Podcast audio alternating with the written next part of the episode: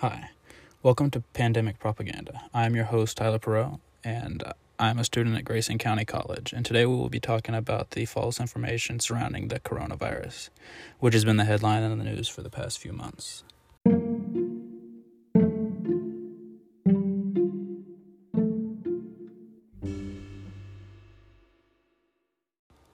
Today, we are going to take a look at an article published within a blog I ran across while researching the coronavirus uh, called Dr. Friedman's Health Blog.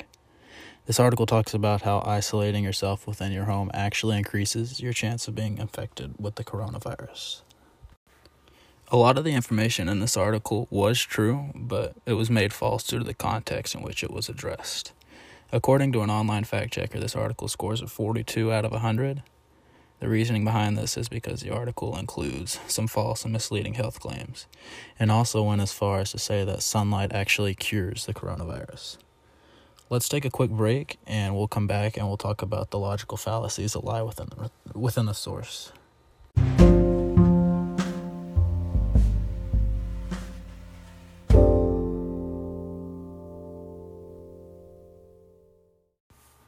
Welcome back, everybody. I hope you are ready because we are going to jump straight into the logical fallacies that are hidden inside this article. I'll be pulling direct quotes from the article and identifying the fallacies within them. Starting us off is something said towards the bottom of the article that states There is evidence from previous outbreaks of similar coronaviruses that people exposed to indoor air are at greater risk of dying. Here, Friedman is using the scare tactic fallacy to scare readers into believing what he says is true. Another fallacy comes from the quote Since COVID 19 primarily affects the lungs, it makes common sense that breathing in fresh air would help. The fallacy that this quote contains is called hasty generalization. Hasty generalization is a fallacy and an argument that is based on mistaken reasoning, just like Dr. Friedman does right here. He says that because COVID 19 affects your lungs and breathing, also includes your lungs, that these things must go together.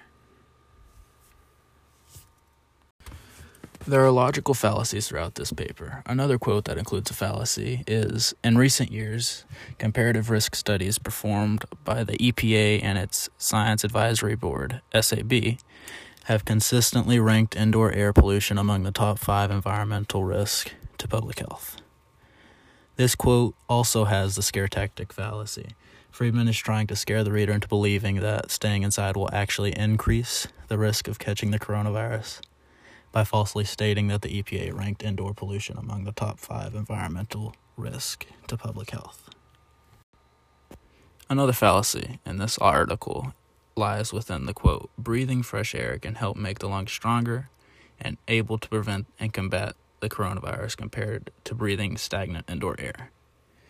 This quote contains the hasty generalization fallacy. This is a hasty generalization because Friedman is stating that just because one's lungs are stronger means they will prevent the coronavirus. And finally, folks, we've come to the last quote we're going to talk about today, and that is this dirty air can weaken our immune system, making us more prone to coronavirus contamination. This quote contains a slippery slope fallacy. A, slip, a slippery slope fallacy consists of arguments that reason if something were to happen, then something else will eventually occur. Dr. Friedman does this by saying that dirty air will weaken our immune system, which in turn will cause us to get the coronavirus. COVID 19 is putting not only the United States under a lot of stress, but the entire world.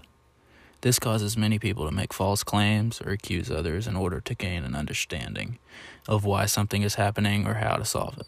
We must be careful about what we're reading because not all of it is true. I thank you for listening in on this week's episode of Pandemic Propaganda. This has been your host, Tyler Perot, and please join us next week for our next episode.